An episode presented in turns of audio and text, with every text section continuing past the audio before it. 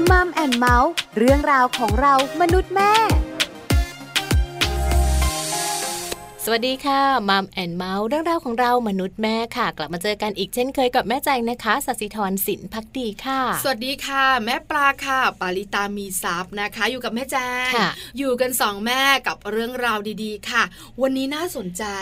เพราะว่าเป็นเรื่องของการแบ่งปันค่ะแม่แจงแบ่งปันประสบการณ์การดูแลเจ้าตัวน้อย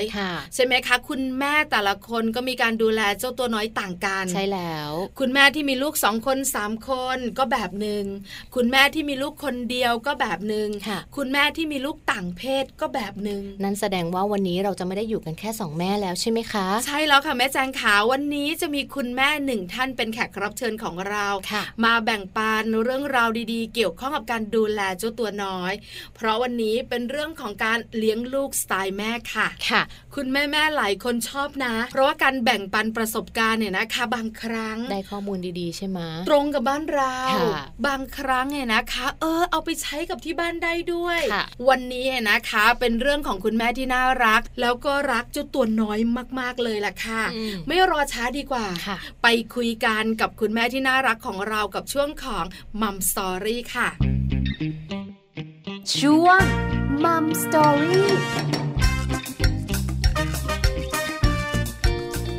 กลับเข้ามาค่ะในช่วงนี้นะคะมัมสตอรี่ค่ะวันนี้เรื่องราวดีๆนะคะของการเลี้ยงลูกสไตล์แม่ค่ะและวันนี้ค่ะเราสองแม่ก็จะไม่ได้คุยกันแค่สองคนแล้วนะคะเพราะว่าวันนี้ค่ะคุณแม่พานิณีธรรมทัศน์พิมลหรือว่าคุณแม่อุ้มนะคะเป็นคุณแม่ของน้องช่อแก้วค่ะจะมาร่วมพูดคุยกับเรานะคะในประเด็นของการเลี้ยงลูกสไตล์แม่ค่ะใช่แล้วค่ะประเด็นวันนี้ก็คือเมื่อลูกเป็นเด็กพิเศษ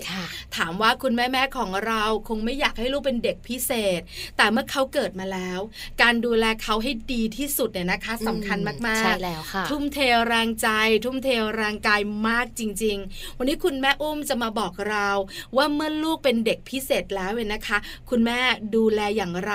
จัดการหัวจิตหัวใจตัวเองแบบไหนแล้วดูแลร่างกายจิตใจของลูกอย่างไรด้วยค่ะถ้าพร้อมแล้วนะคะเราไปพูดคุยกับคุณแม่อุ้มพร้อมกันเลยค่ะมัมสตอรี่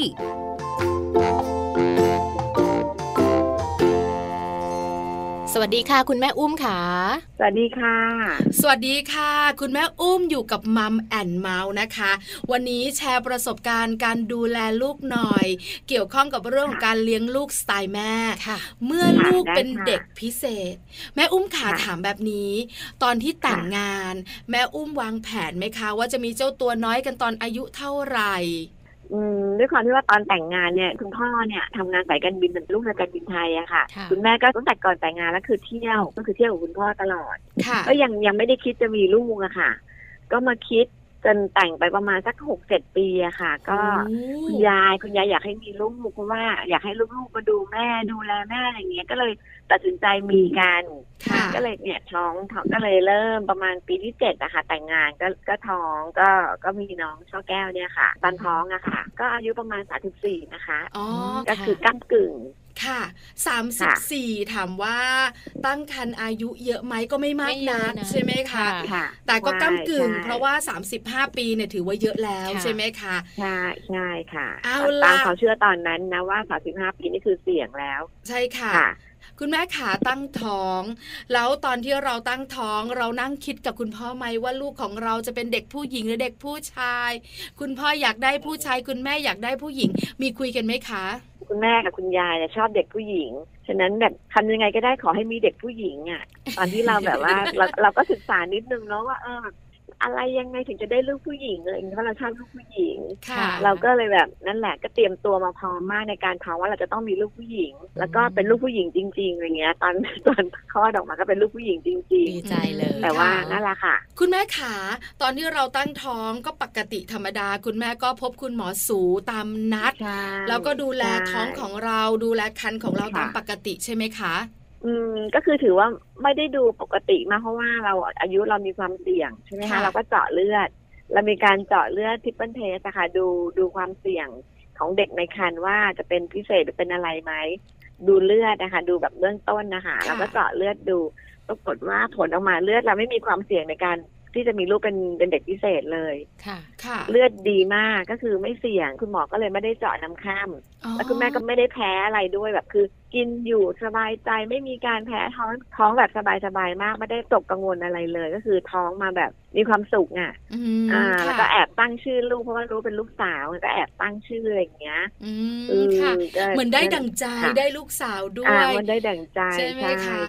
แล้วการตั้งท้องก็เป็นไปในแบบปกติด้วยใช่ไหมคะปกติมากใช่ใช่ปกติเลยค่ะคือตอนนั้นก็คือขอคุณหมอเจาะน้ำค่ำเหมือนกันเพราะว่าเราก็เที่ยวเราก็กินเราก็อะไรสารพัดใช้ชีวิตอะไรอย่างเงี้ยเพราะว่าเราก็เดินทางต่างประเทศบ่อยว่าไปกับคุณพ่อแล้วเราก็ทำงานสายการบินด้วยตอนนั้นก็คือแบบมันเจออะไรมาหลายๆอย่างก็อยากจะเจาะน้ำข้ามแต่คุณหมอบอกว่าไม่ต้องเจาะหรอกเพราะว่ามันไม่มีความเสี่ยงจะเจาะทำไมน้ำข้ามเจาะแล้วมันก็มีโอกาสนะ หนึ่งเปอร์เซ็นต์ ในการแท้งอะไรอย่างเงี้ยที่พ่อก็เลยแบบนั้นก็ไม่ต้องเจาะก็คือปล่อยปล่อยเป็นตามธรรมชาติมาอะไรอย่างเงี้ยค่ะค่ะค่ะพอถึงวันคลอดเนี่ยนะคะคุณแม่ขาตอนที่ช่อแก้วคลอดออกมาเนี่ยเรารู้เลยไหมคะว่าเขาเป็นเด็กพิเศษนะคะคุณแม่ตอนนั้นคุณแม่บล็อกหลังเพราะว่าผ่าตัดเนาะก็สลืมสลืออะไรก็ไม่รู้เรื่องหรอกรู้แต่ว่าลูกคลอดออกมาแล้วแต่ว่าก็ได้ยินเสียงลูกแว่วๆแต่ว่าก็ไม่รู้สึกว่าสลบไปเงี้ยแต่ว่าตอนนั้นที่ลูกออกมาเนี่ยคุณหมอเด็กเนี่ยเป็นคุณหมออาวุโสค่ะแกคงมีประสบการณ์มากอ่ะแกก็เลยบอกคุณพ่อว่าสงสัยว่าน้องจะมีภาวะพิเศษคือดาวน์ซินโดรมคือหมอหมอดูจากกายภาพภายนอกอ่ะเพราะเด็กดาวน์เนี่ยเขาจะบ่งบอกเลยว่านิ้วชี้กับนิ้วโป้งเท้าห่างหลังคอหนาตาเป็นเม็ดอัลมอนด์คือตาชี้คือแบบกายภาพด้านนอกเขาจะออกมาเลยว่าเป็นพิเศษอย่างเงี้ยค่ะก็คือเลยบอกคุณพ่อคุณพ่อก็เป็นลมคือแบบวิ้งเลยอ่ะคืออารมณ์แบบไม่ไม่คาดฝันว่าลูกเราจะเป็นเด็กพิเศษอะไรเงี้ยค่ะลูกเราจะเป็นดาวน์ซินโดรมคุณพ่อก็เหมือนกับเป็นลมคุณหมอก็เลยบอกคุณพ่อว่านั้นขอเวลาคุณหมอเอาเลือดไปเช็คเพื่อความชัวร์เลือดน้องไปเช็คไปตรวจโครโมโซมดูนั่นแหละก็ใช้เวลาประมาณหนึ่งเดือนในการฟังผลตอนนั้นมานะเพราะว่าสมัยก่อนมันก็ใช้เวลาในการทำอะไรนานเงี้ยก็ประมาณหนึ่งเดือนคุณหมอจะโทรมาบอกผลค่ะค่ะช่วงนั้นชักก้าก็คลอดน้ำหนักก็ดีมากคือ สามพันหนึ่งร้อย อู้น้ำหนักดีแต่ว่าอ่าน้ำหนักดีแล้วแต่ว่าตัวเหลืองก็ต้องอยู่ในห้องอบประมาณ สามถึงสี่ วันนะคะเพราะว่าตัวเขาเหลืองแม่อุ้มขาคือช่อแก้วคลอดออกมาเนี่ยร่างกายปกติหมดเลยแข็งแรงด้วยใช่ไหมคะคุณแม่แต่มีปัญหาอย่างที่คุณหมอสงสัยมีภาวะแล้วคุณพ่อเป็นผู้ชายเข้มแข็งมากคุณพ่อยังช็อกพอคุณแม่ทราบว่ามีโอกาสที่จะเสี่ยงลูกเราจะเป็นดาวน์ซินโดรมเป็นเด็กพิเศษความรู้สึกแรกคุณแม่รู้สึกยังไงคะรู้สึกแบบเหมือนพังอ่ะมันคือแบบโลกพังเอ้ยทำไมทำไมถึงมันเป็นแบบนี้เราก็ดูแลอย่างดีเนาะแบบก็สงสารเขาอ่ะคืออารมณ์แรกคือสงสารเขาเลยว่าแล้วเขาจะอยู่ยังไงเขาจะต้องทำยังไงอะไรเงี้ยจะต้องทำตัวแบบไหนเราจะต้องทำอะไรดูแลเขาแบบไหนอะไรเงี้ยซึ่งเขาก็เป็นลูกคนแรก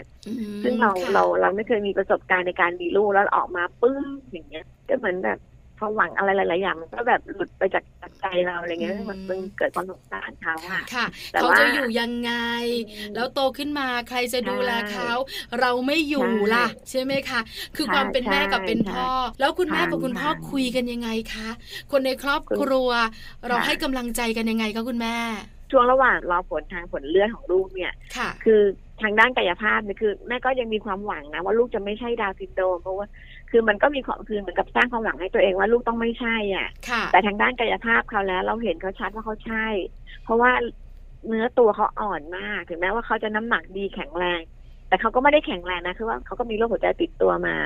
คือคุณหมอฟังหัวใจแล้วเนี่ยคือเป็นคือเป็นโรคหัวใจแต่กำเนิดพิการแต่กำเนิดเหมือนกันคือผลเขาอ่ะ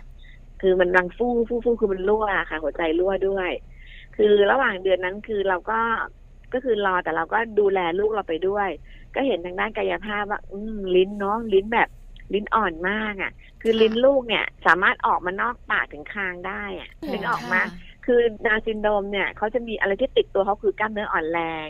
โรคหัวใจพิการไทรอยด์แล้วก็แบบลำไส้ติดกันหรืออะไรอย่างเงี้ยคือจะมีหลายโรคมากซึ่งช่อแก้วก็เป็นเป็นหนึ่งในแจ็คพอตที่ได้หัวใจพิการแต่กำเนิดมาแล้วก็กล้ามเนื้ออ่อนแรงนี่คือธรรมชาติอยู่ด้านของดาวน์ซินโดรมเราก็แบบอืมเนาะน่าจะใช่แหละเพราะว่าอาการกายภาพด้านนอกแล้วลูกลูกแบบลิ้นอ่ะใช่เลยอ่ะคุณพ่อก็เริ่มเซิร์ชและหาข้อมูลว่าจะไปฝึกที่ไหนใช่ไหมคุณแม่ก็ยังผ่าเจ็บแผลผ่าตัดแล้วก็ดูแลลูกไปอะไรเงี้ยก็นั่งหาวิธีนั่งหาหนทางว่าเราจะไปที่ไหนก่อนดีจ เนี่ยเราจะไปที่ไหนไปรักเอาลูกไปทำอะไรที่ไหนยังไงดีจะไปปรึกษาใครดีอะไรเงี้ยจะเริ่มต้นกันอย่างไรใช่ใช่ก็เลี้ยงดูเขาเหมือนที่เราพอจะเลี้ยงเขาได้ค่ะจนเราได้เริ่มต้นที่แรกไปศิริราชก่อนหนึ่งเดือนไปพบทางคุณหมอทางด้านพันธุกรรมเนี่ยค่ะท่านก็บอกว่าหนึ่งเดือนน่ะยังไม่รับเคสเพราะว่าน้องยังเล็กไปแต่เราก็แบบไม่ย่อท้อเนาะแล้วก็เซิร์ชอีกว่าที่ไหนอีกนะที่เขารับเด็กแบบนี้เด็กแบบช่อแก้วเนี่ยเด็กดาวน์ซินโดรมเนี่ยเราก็มาเจอที่สถาบันราชานุกูลค่ะซึ่งเขาโดยตรงกับเด็กดาวน์ซินโดรมก็จะไปเจอนักจิตวิทยาก่อนเขาก็จะสอนวิธีเรานวดปากนวดลิ้นกดปากกดลิ้นซึ่งบางที่เนี่ยเขาจะไม่ให้เราไม่ให้นิ้วเราอะเข้าไปในปากหรือว่ากลัวความสกปรกแต่ว่าที่ราชานุกูลเนี่ยเขาแนะนำว่าควรจะต้องนวดปากกดลิ้นเพราะกล้ามเนื้อน้องอะอ่อนลิ้นอ่อนหน่อยจะอีกหน่อยจะพูดไม่ชัดน้ำลายจะไหลอะไรอย่างเงี้ยซึ่งเราก็พอจะนึกภาพออกอะคุณหมอคุณหมอนั้นเจอคุณหมอท่านก็พูดว่าคุณแม่คุณแม่ใส่ไปเลยนะใส่ไปทุกอย่างค่ะที่คุณแม่จะทำได้สักวันหนึ่งอ่ะเขาจะโชว์ผลให้เราคุณแม่อย่าไปย่อท้อ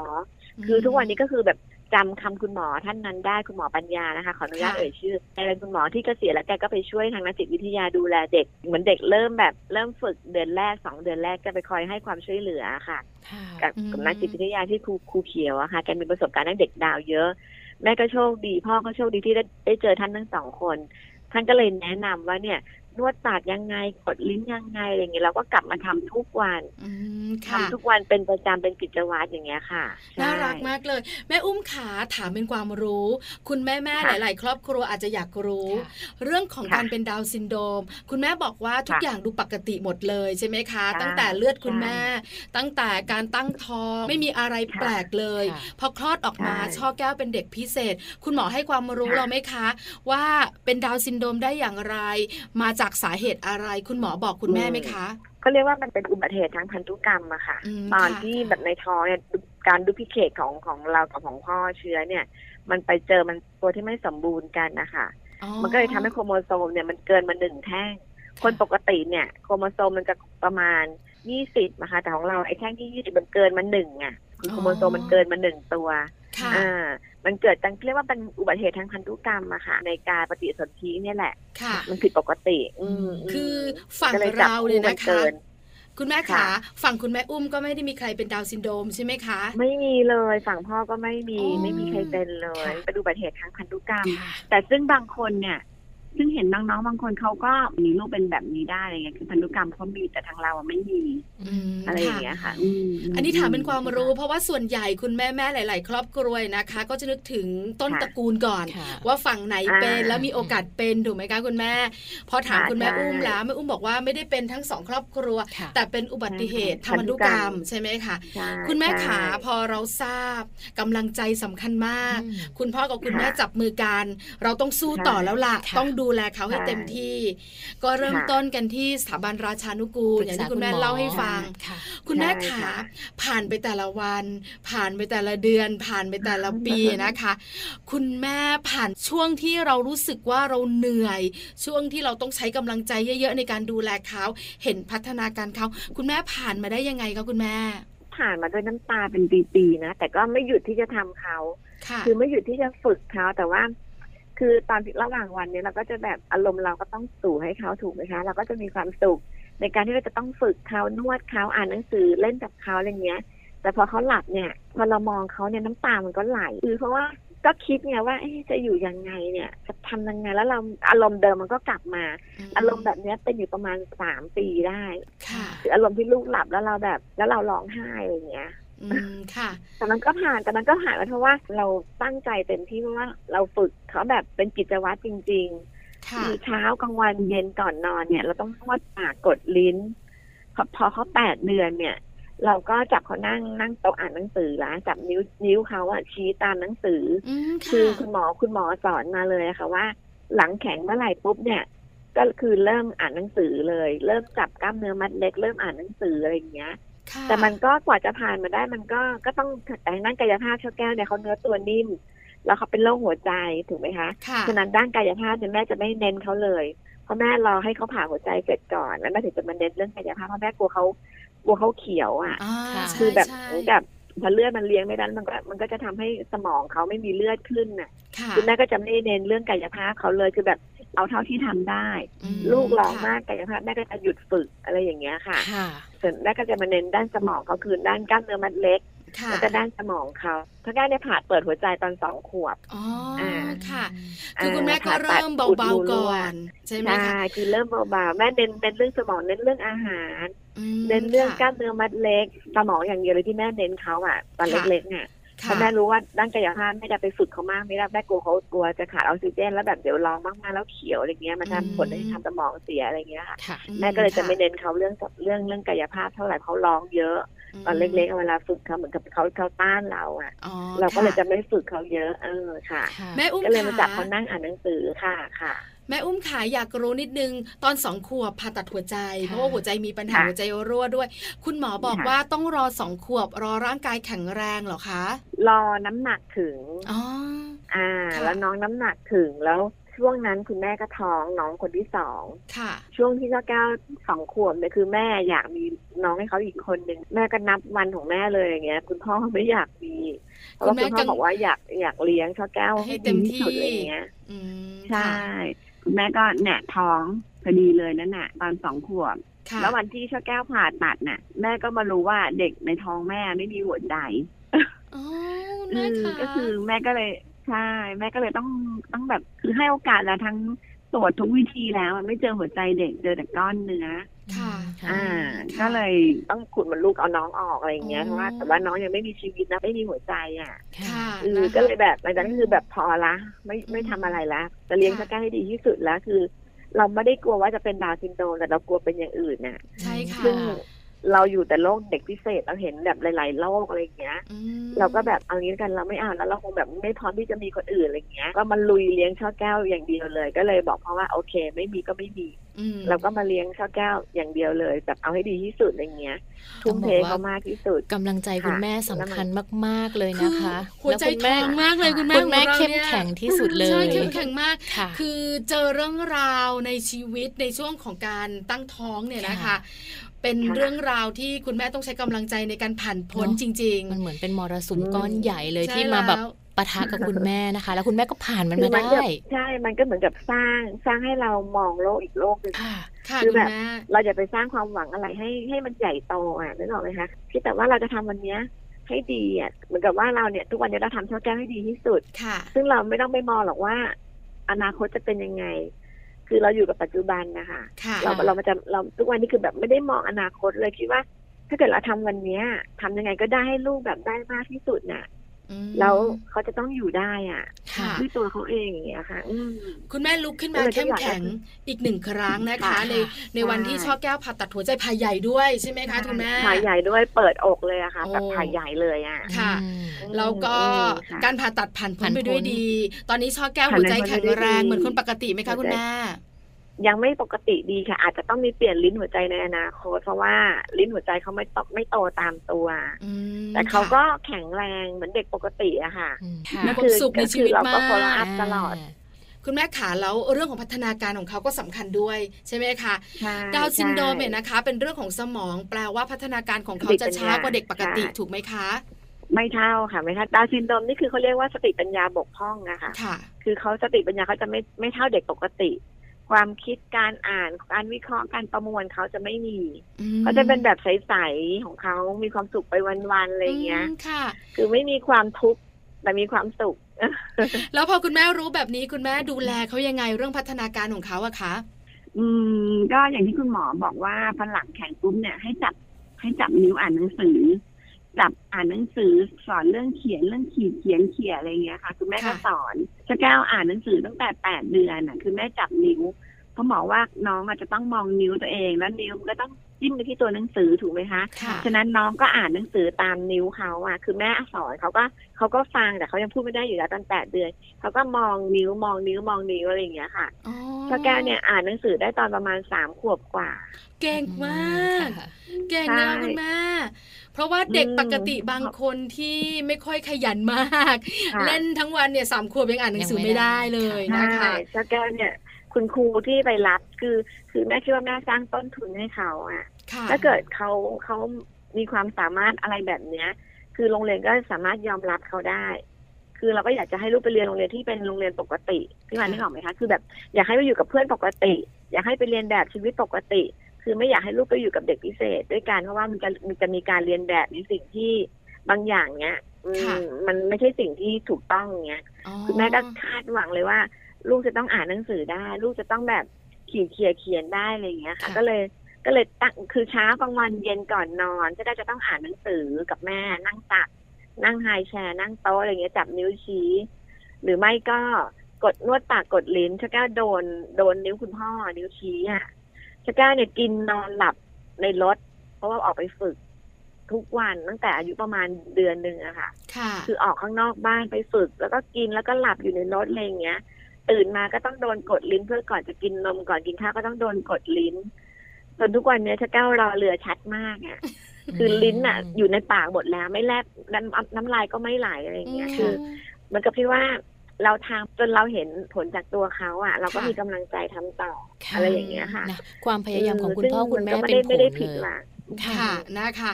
ปัจจุบันนี้ต้องยอมรับนะคะว่าสิ่งที่คุณพ่อคุณแม่